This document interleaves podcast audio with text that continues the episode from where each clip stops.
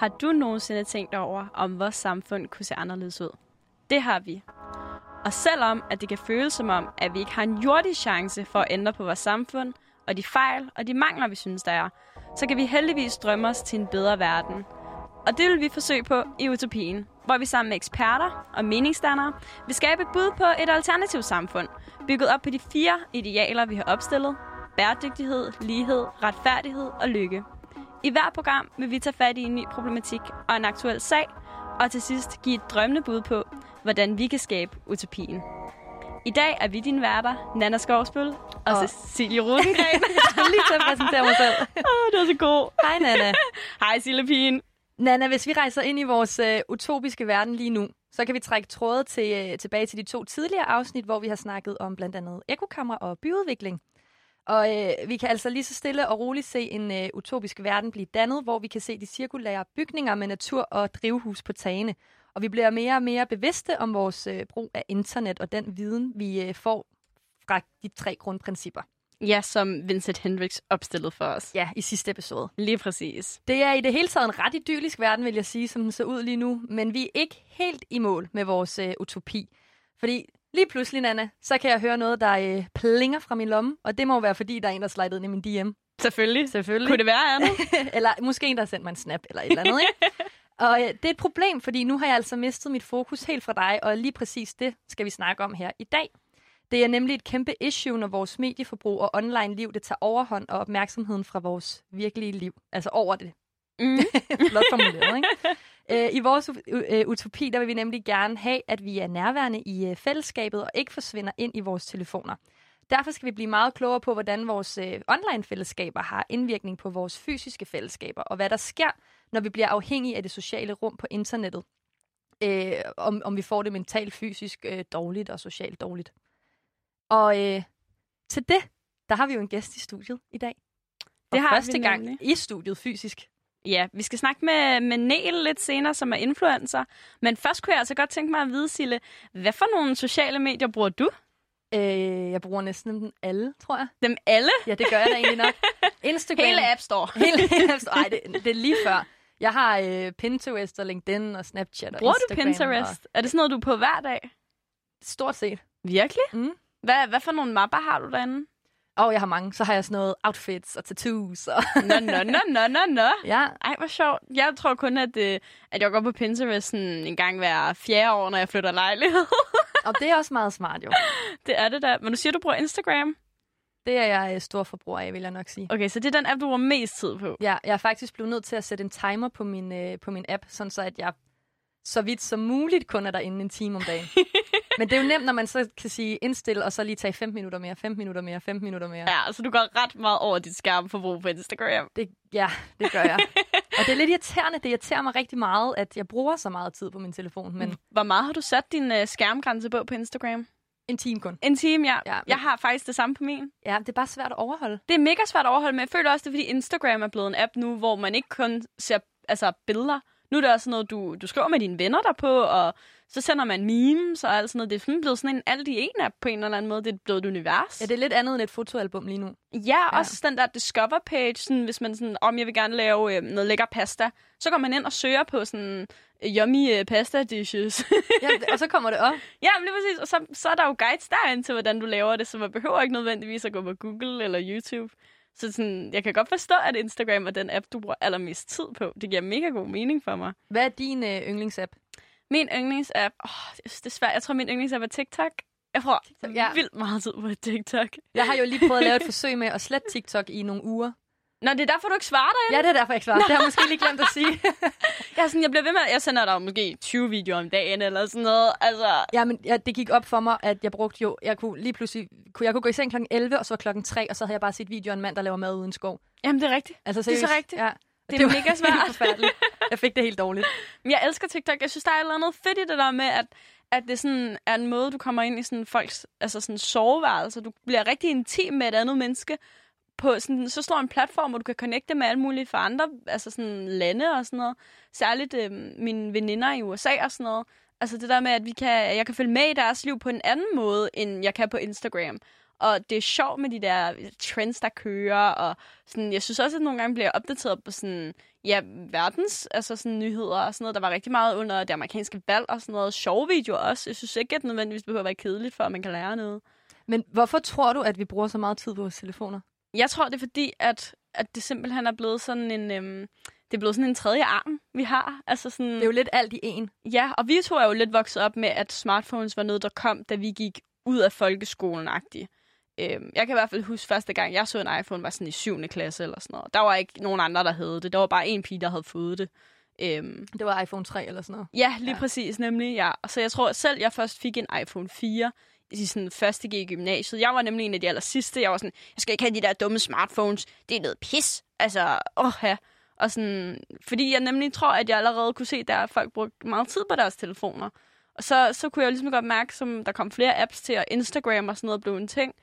Øhm, så kunne jeg ligesom godt mærke, okay, fuck, nu er jeg meget uden for fællesskabet, så jeg føler faktisk, at jeg blev nødt til at få en telefon for at kunne være med.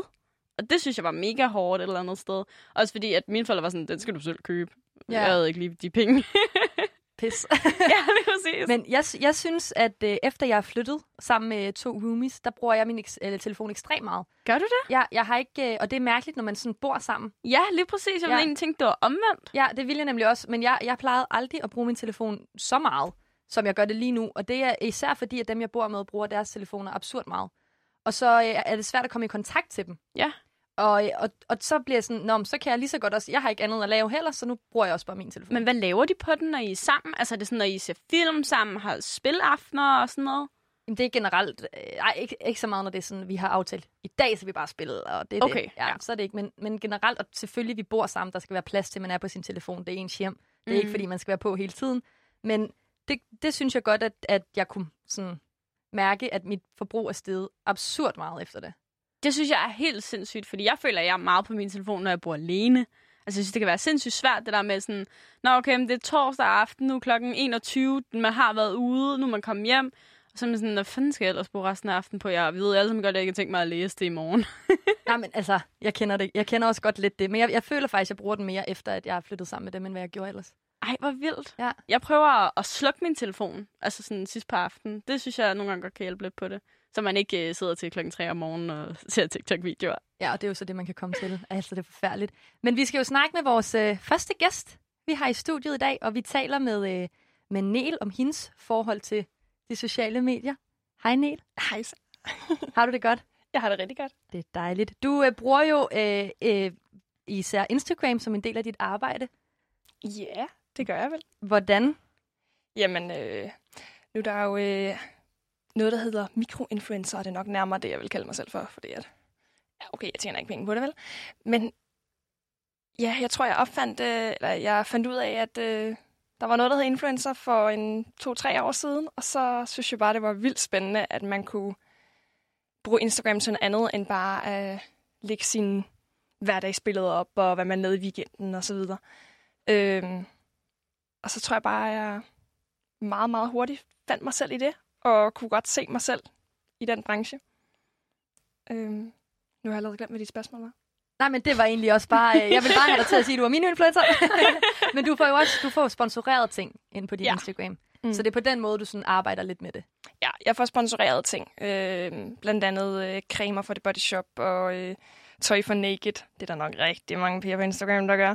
Men det er meget rart en gang imellem. Det er da sygt øhm, Og nogle gange, så synes jeg lidt, at folk de kan køre det lidt ned i forhold til sådan, ja, det skal bare tage et billede, og så får du vildt meget lækkert tøj. Men åh, de skulle bare være med en måneds tid med mig og finde ud af, hvor fucking meget tid man bruger på det. Ja, for det gør du. Det gør man. Man Ja. bruger virkelig meget tid på det.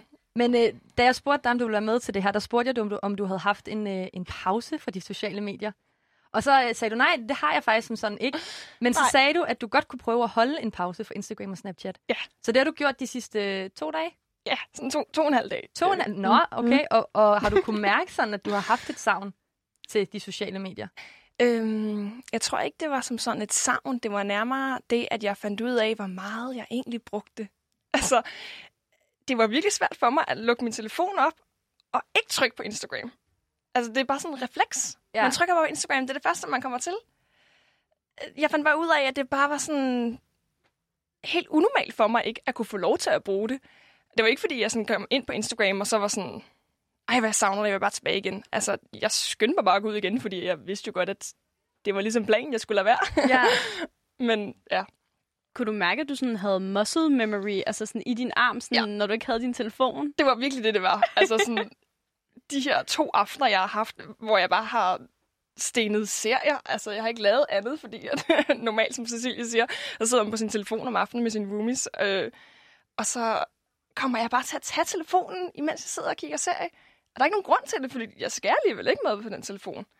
Så i stedet for at være på Instagram, har du egentlig bare set serier? Ja. Så det er det, du har brugt tiden på. Du har ikke været sådan, jeg løber lige en tur, eller læser en bog, eller... Og jo, jeg var ude at træne i går. Åh, sådan. Ja. Det er godt. øhm, og- og- så det er altså, altså, er det Instagram og Snapchat, du er mest aktiv på de sociale medier? Ja, måske også lidt Tinder. Altså, det er et sociale medier, det ved jeg ikke helt. Ja, det ved jeg ikke. Jeg har i hvert fald holdt mig fra det, fordi jeg tænkte, det skulle ligesom være en del af Instagram og Snapchat og alle de der andre der. Ja. Jeg bliver også nødt til at skrive til mine veninder, som jeg skriver med en gang imellem på Snapchat. Øh, jeg har lige øh, lavet sådan en aftale, at jeg ikke skal være på sociale medier, for ellers så vil de bare være sådan, Hallo, Nail, Men er du hvor- okay? Hvordan tog de det så? Fordi at man kan jo sagtens komme i kontakt med sine... Altså, det vil nogen i hvert fald mene, at man godt kan komme i kontakt med sine øh, venner og veninder Sagtens. uden de sociale medier. Det kan man sagtens. Øh, og jeg har selvfølgelig også skrevet på Messenger, fordi at man kan jo ikke undgå Messenger. Hvis det skal være en del af de sociale medier, så at, kunne jeg lige så godt have lagt min telefon væk. Fordi man skriver ikke som sådan på normal besked mere. Man kan sagtens, men det hele er bare kommet over på Messenger, føler jeg. Men ja, så meget har jeg heller ikke lavet de seneste to dage. Det er også kun to dage. Hvis nu har jeg holdt en længere uge, så væk fra de sociale medier havde det nok været noget andet. Men men du bruger primært Instagram til at lave sponsorerede aftaler øhm, med firmaer. Kan ja. jeg forstå det helt? Okay. Ja. Bruger du nogensinde Instagram sådan til at ytre holdninger eller meninger omkring de, øhm, for eksempel de samarbejder, du har, har, har taget ind? Øh, jeg kunne rigtig godt tænke mig at gøre det noget mere, og jeg synes, det er mega sejt, når folk gør det. Øhm, både i forhold til det at være influencer, men også bare alle de her forskellige øh, ting, der man ikke kan få lov til at snakke om. Øh, en vild sej pige, jeg ikke lige kan huske, på Instagram, som har været i kemo og så videre, og lige pludselig ikke har noget hår. Hun har bare taget det til next level og har vendt den om, i stedet for at gøre det til noget pinligt eller noget, man ikke må snakke om, så har hun bare lagt så mange billeder op af, hun, nu hun skaldet, og øh, det er bare vildt sejt, at man gør sådan noget. Og sådan nogle ting kunne jeg godt tænke mig, nu er det ikke lige frem, fordi at 7-13, og jeg har kræft eller noget, men øh, altså sådan nogle tabu-ting gad jeg godt tage mere op. Mm. Ja. Hvad, hvad så, hvis vi skal kigge på det her eksperiment her? Har det så været en positiv eller en negativ oplevelse for dig alt i alt? En positiv, vil jeg helt klart sige. Mm. Øhm, altså negativ i forhold til, at jeg har fundet ud af, hvor meget jeg egentlig bruger det. Øh, men positiv er, at jeg sagtens godt kan leve uden det. Ja, måske er du blevet Sagtens. bevidst over, Ja. altså hvor meget tid man egentlig bruger, så det er måske Ja. nemmere at tage en pause indimellem. Ja, sagtens.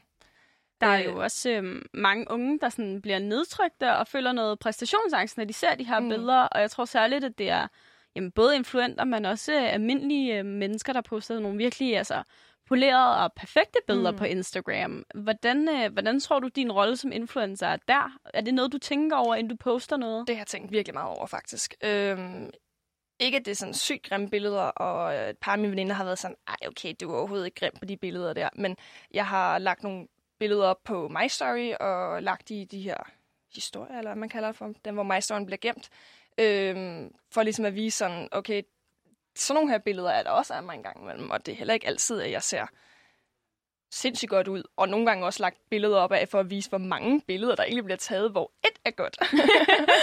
øhm, og øh, bare for at vise det der med, at, at vi er alle sammen mennesker, og vi ser alle sammen grimme ud, og øh, der er ikke nogen, der vågner op og ligner en stjerne hver dag.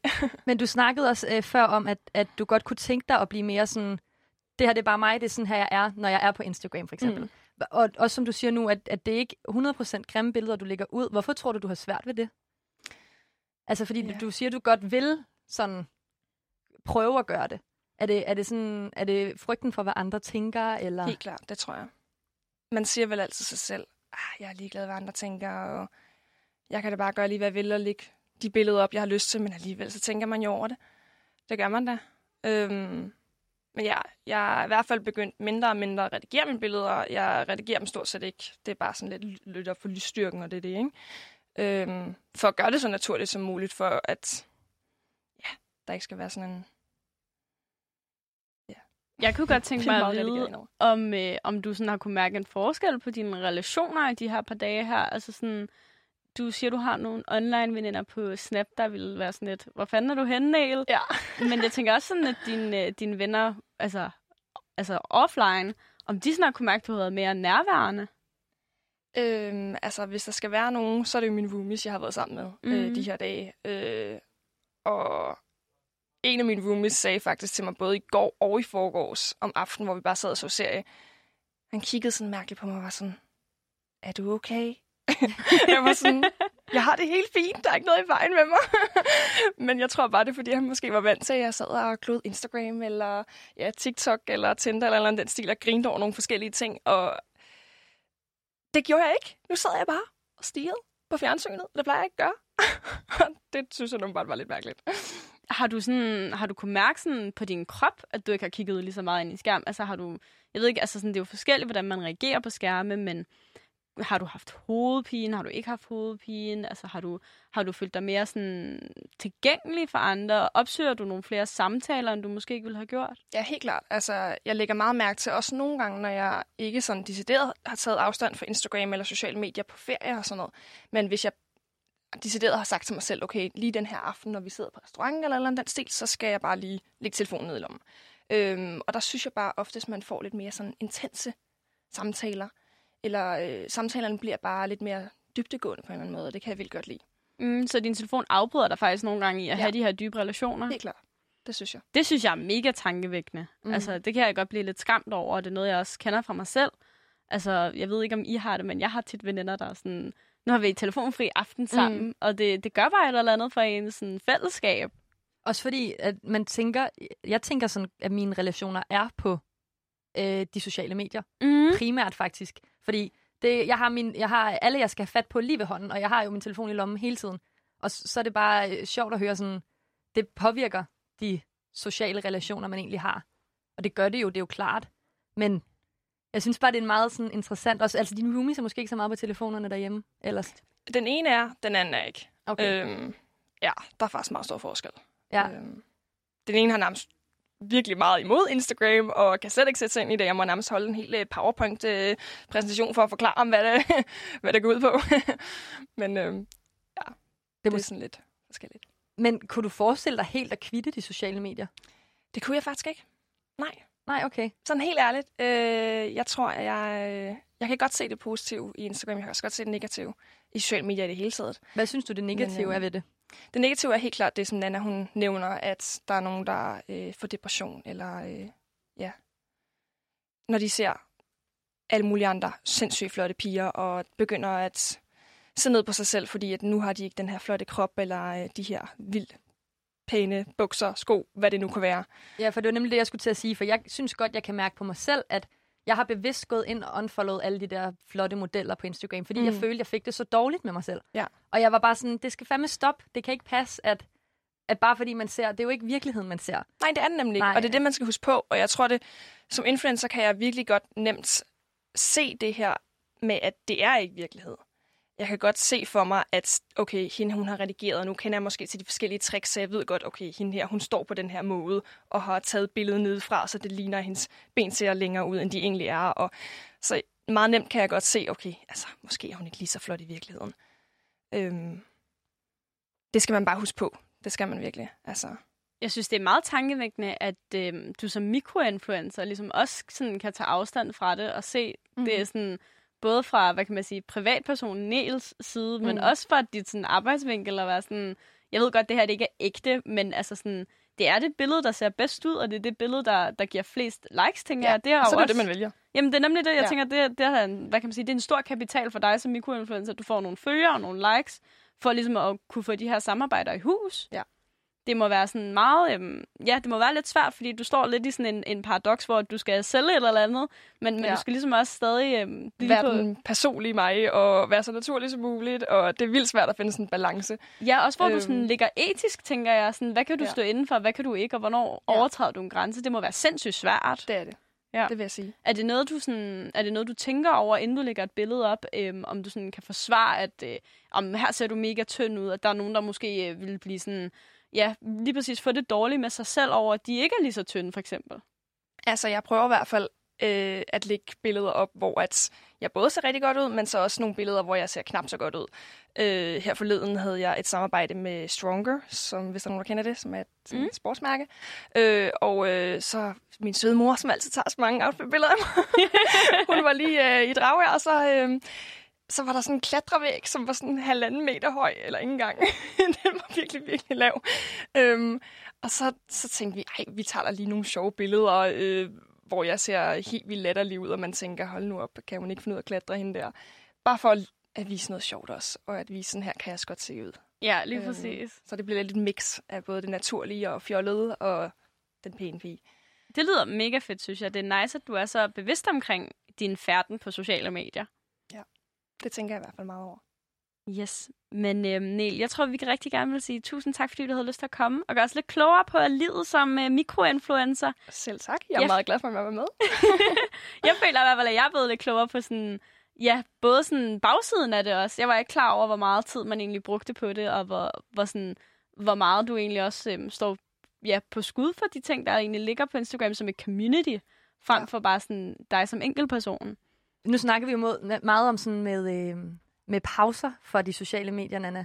Ja, det gjorde vi. Vil du kunne tage en uh, pause for de sociale medier? Oh, det tror jeg faktisk ikke rigtig helt, jeg kunne. Jeg vil gerne sige ja. Øhm, jeg har jo nogle gange, hvor jeg bliver nødt til at give mine veninder min telefon. Altså, det, det er sket. Det skete faktisk så sent som i sommer på vores sommerhustur.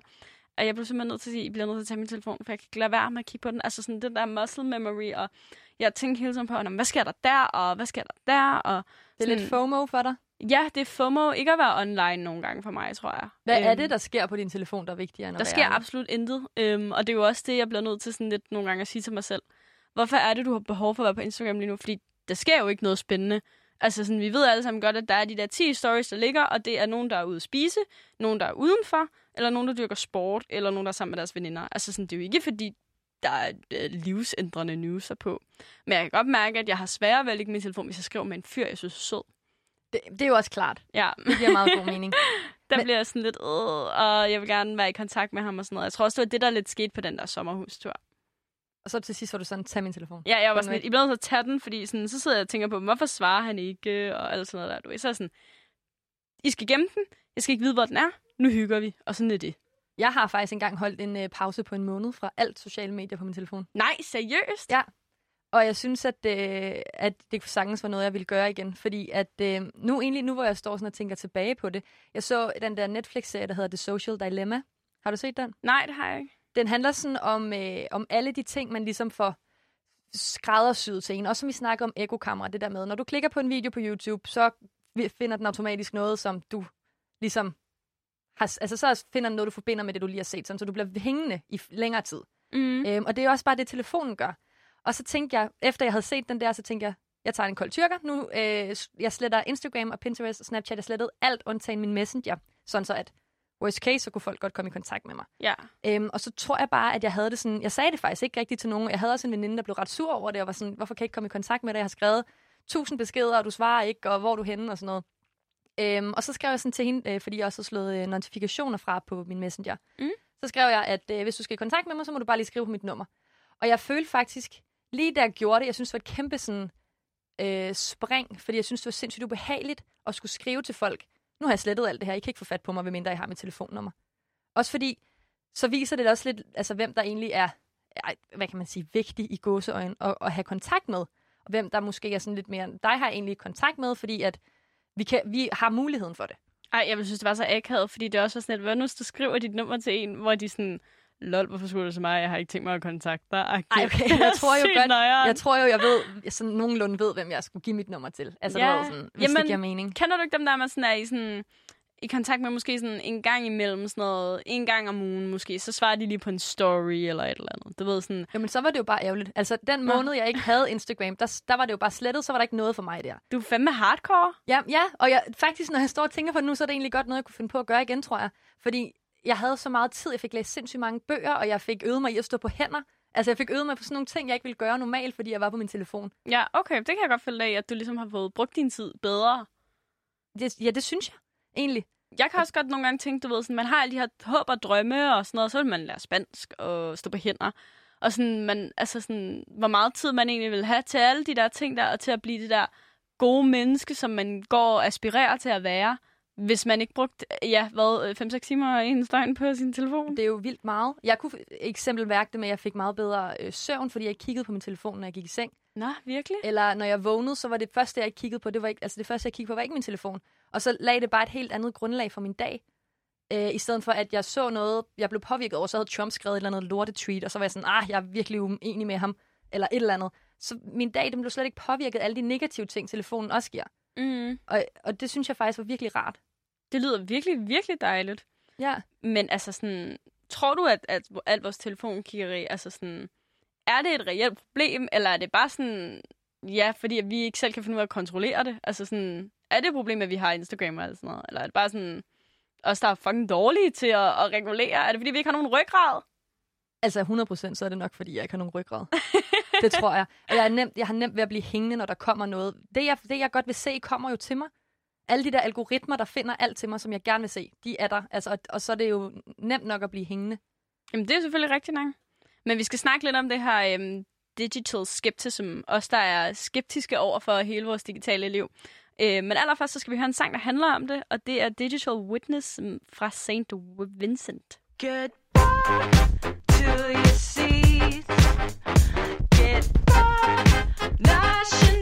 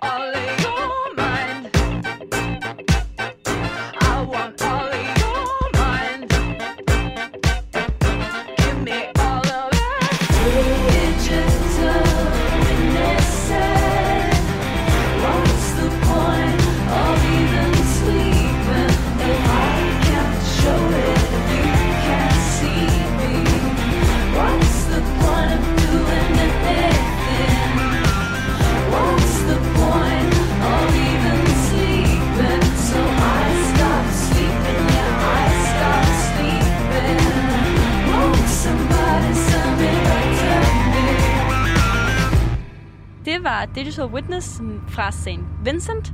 Og det er jo en sang, der handler om at være skeptisk over for vores øh, digitale liv, Cecilie. Mm. Er du, øh, er du skeptisk over for sådan det digitale? Kunne du nogensinde sådan tænke, at vi kunne have en verden uden noget digita- altså digitalt. Vi kunne droppe alle de her sociale medier, skrotte det hele, og så bare sige, nu, nu er det 1900-tallet igen, og så hygger vi. Øh, nej, jeg føler, at alt er på vores altså, øh, sociale medier. Alle, du, for eksempel inde på Facebook, alle grupper, du er med i, der, der foregår det der. Du, du får jo ikke en fysisk invitation til en fødselsdag mere. Altså, det er sjældent. Ej, det er rigtigt. Så får du den på Facebook i stedet for, ikke? Øh, så jeg føler, at vi har gjort det til noget nødvendigt.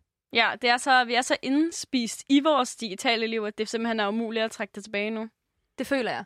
Kæft, mand. Det er ikke nemt, men det er jo også lidt som om, at øh, mobilen har taget magten. Og det er faktisk også derfor, at vi har Morten Fenger, Ph.D. i psykologi fra Københavns Universitet, og som er klinisk psykolog og forfatter til bogen Når mobilen tager magten med i studiet i dag. Hej Morten. Hej, hej. Vi skal snakke lidt med dig i forhold til den her utopi, vi øh, ønsker at skabe, fordi at en af de helt store kæpheste i vores samfund, det er jo skærmtid på tværs af nærmest alle generationer nu. Absolut. Øhm, Det er ikke at komme udenom. Lige præcis. Og Cecilia og jeg har jo indset, hvor meget vi faktisk bruger vores øh, smartphones. Ikke kun til at ringe, men også til at holde i kontakt med venner øhm, på Ja. de sociale medier. Særligt dem, der, der er langt væk eller bor i en anden by end os selv. Ja, Øhm, men vi bruger den jo faktisk også til at spille spil og scrolle nyheder. Og det er derfor, vi tænker i vores utopi, som du skal hjælpe os med at lave, der vil vi gerne have en bedre balance imellem de sociale medier og den virkelige verden. Så vi, øh, vi bliver nogle bedre venner. Forhåbentlig.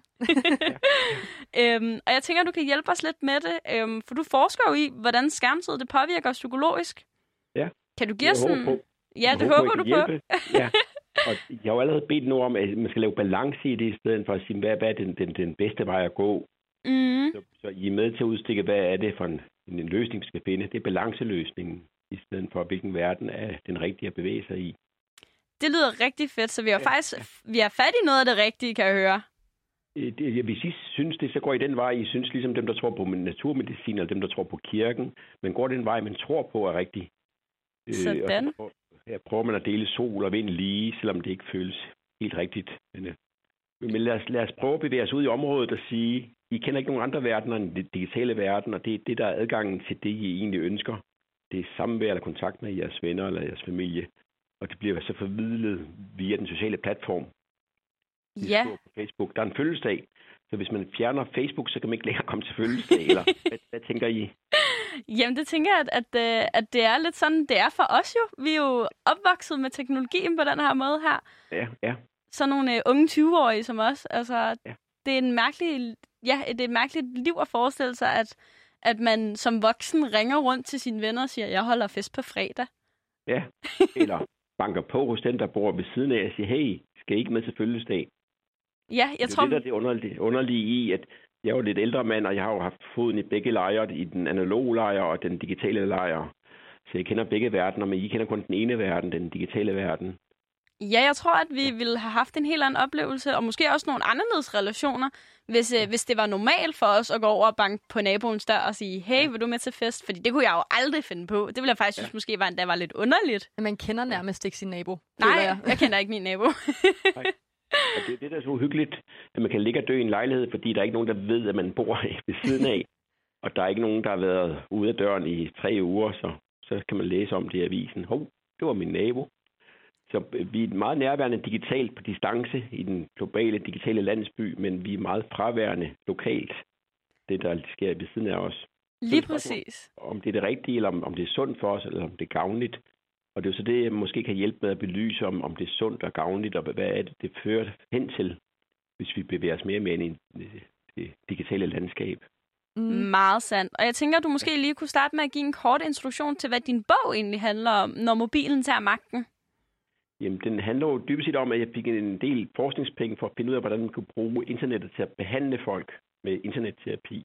Og i takt med, at jeg læste mere og mere om internetterapi, så læste jeg også bagsiden eller skyggesiden af det digitale univers. Og øh, så måtte jeg simpelthen for at være ærlig eller sand over for min videnskabstrang øh, øh, øh til at ligesom sige det, der jeg ser. Så man skrev en bog, Conan Moore, det vil sige, at jeg fik ikke penge for det. Jeg skrev det i min fritid, hvor jeg ligesom siger, hvad er det, der sker ved, ved, ved det der system. Hvorfor er den så fascinerende? Nu har jeg selv to drenge, som jeg har meget svært ved at få kontakt med, når de er på nettet eller på telefonen eller spiller spil. Og så det der med egentlig at gå ind og afdække, hvad sker der i vores nervesystem? Hvad er det, der gør, at vi higer så meget efter at være på nettet? Og det er dybt fascinerende. Og så i gamle dage, så kaldte man det at være digitalt afhængig, fordi man ligesom fik et kig af det. Man fik udløst dopamin i nervesystemet. Men i takt med, at jeg arbejdede med det mere og mere, så vil jeg ikke kalde det afhængighed længere. Vil bare kalde det, man går ind og taber ind på et grundprogram. Man kan ikke lade være med at spise, fordi det ligger i vores nervesystem. Hvis vi ikke får mad, så dør vi. På samme måde, hvis vi ikke får sovet, så går vi i stykker. Okay, så s- ja, vores smartphone er faktisk blevet en, en del af os. Ja, fordi at det tapper ind på vores grundprogram, at vi skal være forbundet med dem, der giver os beskyttelse og omsorg og nærhed. Det er familien eller vores stamme eller vores landsby.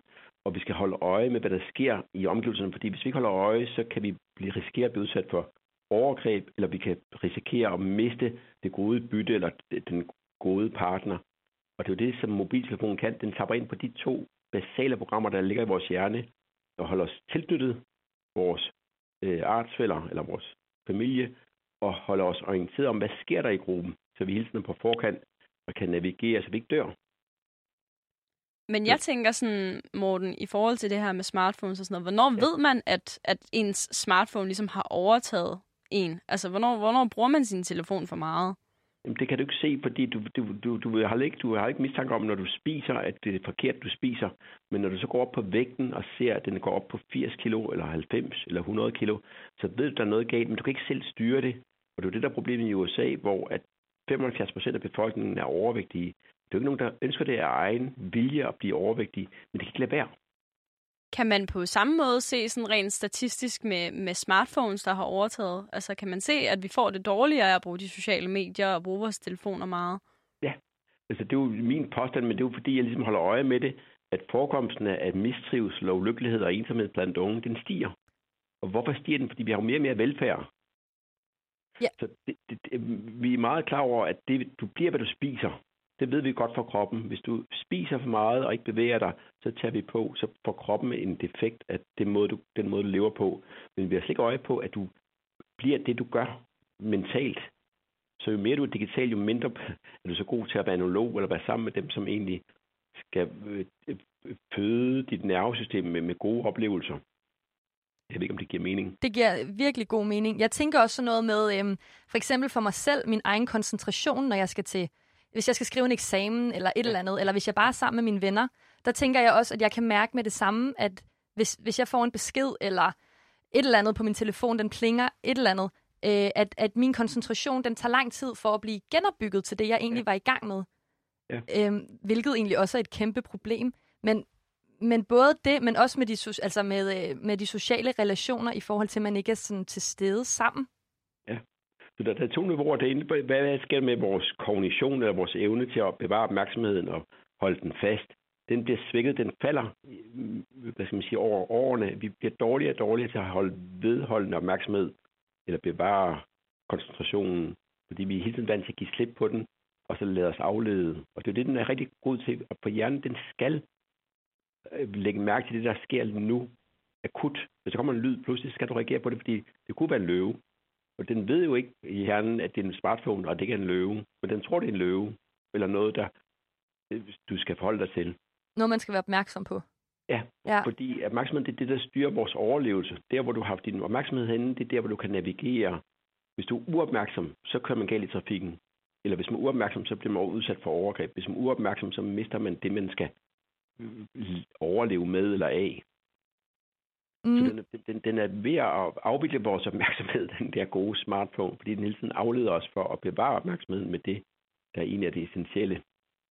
Det kan jeg virkelig godt ikke genkende til. Jeg har det ja. sådan et personligt problem, at hvis jeg kan se, at jeg har en notifikation på min telefon, så kan jeg ikke sådan lade være med at, gøre noget ved den. Det der lille Ja. røde et jeg kan, ikke, jeg kan ikke lade være. Altså, Nej, du må simpelthen vide, hvad det er. Og det er det, der ligger i ordet nysgerrighed. Det er, at man bliver nødt til at vide, hvad der sker. Og i takt, hvis man ikke træner det der med, og det der med egentlig at læse en bog, i stedet for at være nysgerrig på, hvad sker der på sociale medier, så bliver man dårligere og dårligere til at være studerende, for eksempel. Jeg ved ikke, om du læser.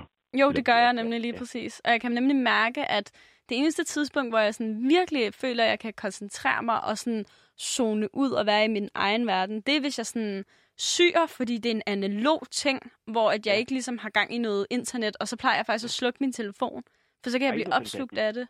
Ja, det er jo super duper. Så du er ved at finde dine egne værktøjer til at aflede dig selv mod at blive afledt.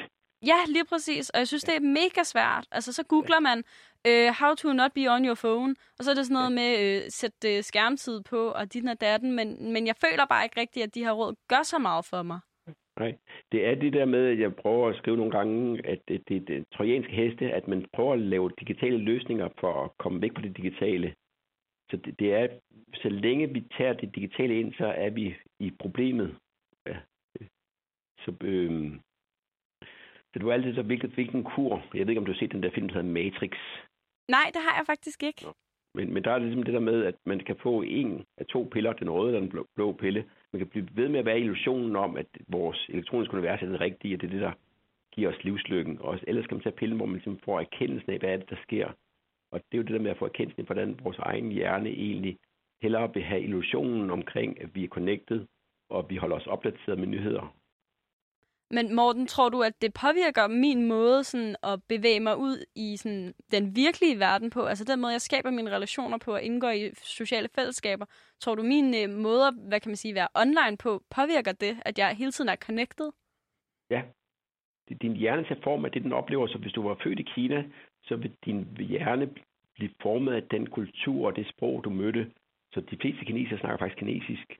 Men du kan ikke gøre det, fordi du er vokset op i en kultur, hvor du bliver påvirket med det danske lyde, som andre nationer siger, det det er en halssygdom. Vi kan simpelthen ikke sige det underlige. Og hvis et barn bliver vokset op øh, uden forældre, så går deres emotionssystem i stykker. Det kan ikke tåle det. Så det der med, hvor langt vi bevæge bevæge os hen fra den analoge verden, for at vi går i stykker. Og det er jo det, jeg sidder og holder øje med. Hvornår er det bare en dysfunktion? Hvornår er det patologisk? Det vil sige sygeligt. Det er jo det, jeg så ser hele tiden i psykiatrien, hvornår at, at det egentlig bliver til omsorgssvigt. Og jeg kalder det så det, der hedder det digitale omsorgssvigt, fordi når man ikke har nærvær med sine forældre eller sine venner og bliver stimuleret, så bliver nervesystemet, hvad hedder det, øh, hvad hedder det sådan noget, FOMO eller sådan. Nej, det bliver, hvad hedder det, øh, det, det er formiteret. Altså det, det, det, skal jo stimuleres på en måde for at blive udviklet. Hvis du går i skole, så kan du ikke, så kan du ikke læse, læse bøger, så bliver du analfabet. Men du kan have det nøjagtigt sammen inden for det emotionelle system. at Det bliver deformt. Okay, men hvad for nogle faresignaler er det så, du siger mig, Cecilie, vi skal, vi skal kigge efter, når vi er så telefonvendte? Jamen, det er jo mere det der ikke... at Det, det, det, det er så ligesom med rygning, at det tager altså 10-15 år før skaden den kommer ind, men når den så først er kommet, så er den irreversibel. Det vil sige, når du er røget i 20 år, så begynder du øh, at udvikle de første kraftceller, og så får du lungekræft. Men det er en lang, øh, hvad skal man sige, påvirkningsting. Og det, jeg kan se, det er, jo tidligere du bliver udsat for det digitale univers, jo, jo større er skaderne, og jo mere uoprettelige er de. Så det er jo på den måde, at, at, at når du, man ligesom kommer fra en sund familie, og, og egentlig starter lidt senere med at være på telefonen, så gør det egentlig ikke så meget. Men du bliver det, du gør. Så hvis du gerne vil være god til musik, så skal du spille musik. Hvis du gerne vil være god til sport, så, så skal du dyrke sport. Og hvis du gerne vil være god til at være på de digitale medier, så gør du det. Men så er det det, der giver dig mening i din hjerne. Det er det, den øh, vil stimuleres af. Men det er bare ikke det rigtige. Og det er det, der gør, at folk så bliver kede af det, eller føler sig, at de ikke er... De lever livet rigtigt. De lever det ikke autentisk. De føler, at de mangler noget. De føler sig tomme. Og hele tiden higer efter noget nyt. Og det der med at hige efter noget nyt, det er jo det der med, at man vil lindres med dopamin. Og så er man faktisk det, der hedder narkoman. Men du siger i forhold til, at, øhm, at det, man ligesom gør, bliver man god til. Øh, jeg har en kusine, som bliver øh, 10 år, og hun, øh, hun er sindssygt god til engelsk, fordi hun ser så meget, øh, mange engelske YouTube-kanaler. Øh, Ja. Så det tænker jeg vel egentlig ikke er en problematik. Øh, nej, men det er fordi belønningen er så kraftig ved at være på, på, på YouTube, og det der så bliver, hvad hedder det, det der kommer med ind, det er det, der ligger i den trojanske hest, det er alle de defekter, hun får ved ikke at være sammen med dem, hun bor sammen med, og er sammen med, og lære dansk, og snakke dansk med dem. Så hun bliver connected til det, der er på medierne eller på nettet. Øh, ligesom ham der Tarantino, han har faktisk produkt, han har siddet i sin barndom og kigget på film, og alt det, han laver, det er fyldt med alle de ting, han har set på, på, på, på fjernsynet. Så det, det er hans univers. Så du bl- bliver det, du kommer til at lave. Så de unge, jeg møder, som har siddet og gamet i 10 år, det drenge, jamen de, de, de er blevet, øh, øh, hvad sådan noget, øh, de er blevet slukket i deres belønningssystem, så de kan, ikke, de kan ikke længere få belønning af at gå en tur, eller være sammen med deres familie, eller gøre nogle helt banale, ordinære, kedelige ting i den analoge verden, fordi det er gråt i forhold til det, man oplevede på nettet. Men nettet har sådan stimuleret hjernen med så meget dopamin, at det har brændt dopaminreceptorerne af til sidst. Men Morten, hvis vi så skal bygge videre på den her øhm, utopi, Ja. hvor, øh, hvor skal vi så starte henne, hvis vi skal skabe bedre balance? Hvordan, øh, hvordan ser din utopi simpelthen ud? at den, den ene, hvis man skal bruge balancemetaforen, at man ligesom skal have øh, ikke for meget, men ikke for lidt af det digitale, så svarer det ligesom til, at man holder sig selv i æve med vinerbrødet. Man spiser vinerbrød en gang om ugen, og måske skal man dele den i fire med sin familie, så man egentlig ikke behøver at spise et helt stykke vinerbrød. Så man skal ligesom sige, at det er et nydelsesmiddel på, på linje med cigaretter, alkohol og vinerbrød, og så sige, hvornår skal jeg bruge det her nydelsesmiddel, fordi jeg ligesom synes, det er sjovt. Men, men det er ikke noget, der skal bruges som et værktøj til at, at leve det reelle liv. Fordi det reelle liv, det er det, hjernen evolutionært er bygget til. Det er at være sammen med din familie og holde øje med det, der sker i dit nærmiljø. Ikke det, der sker i, nede i Tokyo eller andre steder. Det, det er fuldstændig ligegyldigt for den. Okay, men er det noget, vi skal regulere altså individuelt som privatpersoner, eller er det noget, der skal op på et højere plan? Er det noget, børnene skal undervises i i skolen, for eksempel? Dybest set, på samme måde som øh, lovgivning med cigaretter, så er det noget, der er strukturelt. Individet kan ikke tage hvad hedder det, ansvar for noget, der er på det strukturelle plan. Så hvis der er nogen, der tilbyder cigaretter og alkohol til børn og så videre, så, så er man svært ved at sige nej. Og det er jo det, som lovgivningen er gået ind og ændret nu og sagt, vi vil forbyde noget, der er sundhedsskadeligt. Okay, så hvis du, du har, hvis, lad os sige, hvis du skulle give sådan tre bud. Det første, det er sådan regulering med måde. Kan man gøre, kan man gøre det på andre måder at skabe den her balance, hvis du skal tænke lidt kreativt? Ja, man kan egentlig give indblik hvor rart det er at være, hvad hedder det, unplugged. Når du oplever den virkelige verden, så har du ikke lyst til at gå ind i den der solo-verden. Altså, hvis du virkelig har oplevet sand kærlighed, eller sand glæde, eller sand øh, flow i din nervestemme, så orker man ikke alt det der ligegyldige. Øh, så vil man hellere den, den gode kvalitet. Ligesom hvis du spiser god chokolade, så smager det så meget bedre end det der paraffinchokolade fra øh, Tyskland. Så det er jo mere det der med at finde ud af, hvad er det gode liv? Er det at, at spise øh, affaldskød eller junk food og være på nettet, eller er det egentlig at egentlig være øh, sund og veltrænet og spise noget lækkert mad? Så det, det er jo livskvalitet, det handler om. Det giver jo rigtig, rigtig god mening. Og Morten, vi siger tusind, tusind tak, fordi du gad at gøre os lidt klogere på, hvordan hele den her ja, digitale afhængig på en, afhængighed på en eller anden måde øhm, påvirker os faktisk. Det tror jeg ikke, Cecilia og jeg måske helt var klar over, hvor meget magt vores telefon egentlig havde over os. Eller for meget den påvirker hjernen på den lange bane. Ja, lige præcis. Jeg var ikke klar over, at det var... øh, at det ikke var sådan noget, skaden er sket nu, men faktisk skaden er måske først sket om 20 år. Det ligesom er en proces. Ja. Det Når du får overraskede mig børn, meget. Når du får børn, så vil du finde ud af, hvad der, hvad der sker, om du er i stand til at ud- udvise de basale programmer med ynglepleje og så videre. Det må vi Det håbe. spændende. Det håber vi. Tusind tak, fordi du gad at være med. Super. Alle tider. Ha' det godt. Ha' det godt. måde. Hej hej. Hej. Nå, Cecilie. Det var da noget af et chok. Lidt, synes jeg. Jeg vidste slet ikke, at det var, at det var ligesom rygning her. Så sidder jeg altid, øh, når mine veninder ryger, og tænker sådan, ah, det er nok ikke den bedste idé, det der. Så er jeg lige så slem med min telefon. Det er, ja, det er sjovt, at det er, øh, er sådan. Ja, det er faktisk lidt øh, foruroligende. Hvad, hvad tænker du om den sådan, utopi og de her løsninger, Morten han prøvede at stille op? Øhm, altså, jeg tænker, at, øh, at, at den der med, at man skulle være indblik i at være offline, den, jeg kan 100% godt se, hvor han kommer fra. Jeg tror bare, det er svært at efterleve. Ja, det er jeg meget enig i. Igen fordi, at, at nu kom vi lige meget kort ind på FOMO.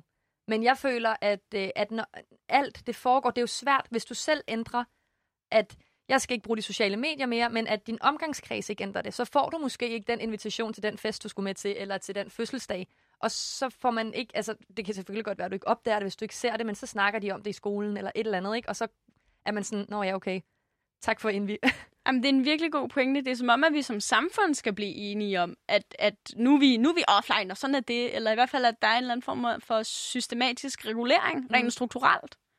Hvor, vil- hvor synes du, vi skal placere den henne på vores øh, utopi-matrix? altså den med indblik i at være offline, den tror jeg altså er lidt urealistisk. Ja, tror du det? Ja, tror du ikke det? Jo, jeg tænker også sådan, altså, hvad kan man sige, man kan jo godt give sine børn indblik i, hvordan det er at være offline, ved at give dem nogle fantastiske stunder, når de vokser op, og måske også regulere deres skærmtid, men så snart de kommer i vores alder, så styrer de jo det jo selv. Mm. Altså, min mor siger sgu ikke til mig, nu skal du lægge den der telefon væk. Det, det er ikke sådan noget. I har heller ikke øh, regler, når du er hjemme, om at man ikke må have telefon ved bordet, for eksempel. Jamen, altså, det tror jeg bare, jeg er opdraget med. Mm. Altså, at det er almindelig pli, at man ikke er på sin telefon, når man sidder og spiser aftensmad sammen. Men sidder vi og ser film i sofaen, så må man gerne bruge sin smartphone. Jeg synes især under, øh, for eksempel under corona, hvor vi ikke har øh, set, jeg har ikke set min familie lige så meget, som jeg plejer, Mm. øh, der synes jeg, det har været enormt svært ikke at være på telefonen. Fordi normalt, når jeg er sammen med min familie, der ligger min telefon i et helt andet rum. Øh, og så bruger jeg faktisk aldrig min telefon. Øh, og det synes jeg er meget sådan, det er mærkeligt. Og nu, når jeg, jeg, jeg er bange for, at det, at det er blevet sådan en stor øh, ting i mit liv, at jeg, at jeg vil komme til at være på min telefon, når jeg er sammen med min familie igen. Det, Det, kan jeg godt være lidt nervøs for. Men der kan man sige, at corona et eller andet sted har været positiv, at vi har sådan en digital udvikling, når der endelig kommer en pandemi, at man stadig har kunne være connected med folk, altså langt væk fra en sådan extended family. Mm. Det synes jeg har været mega nice. Men hvad så, hvis vi skal prøve at placere det her med sådan, ja, en, en strukturel regulering af skærmtid? Hvor, hvor synes du, den ligger sådan...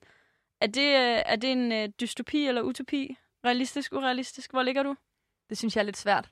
I, i, fordi hvordan skal man gøre det? Er det sådan noget, øh, regeringen går ind og siger, fra nu af må man kun være på sin telefon øh, i to timer om dagen, og det er det her tidsrum, og så er det bare ærgerligt resten. Det Jeg synes- jeg tror måske, at den kunne lægge sådan et eller andet ind, sådan at øh, så bliver skærmen sort eller et eller andet, øh, hvis du får meget på Instagram. Ligesom at øh, Kina og sådan noget regulerer adgang til Facebook for eksempel.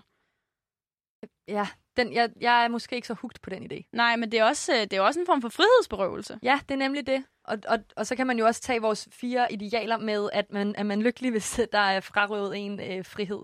Ja, det er nemlig det. Det er meget... Og er det øh, retfærdigt for den sags skyld? Ja, det er lidt sjovt, hvor man står rent på sådan det etiske spektrum i forhold til de her sådan, ting, hvis der endelig skal reguleres på det private liv.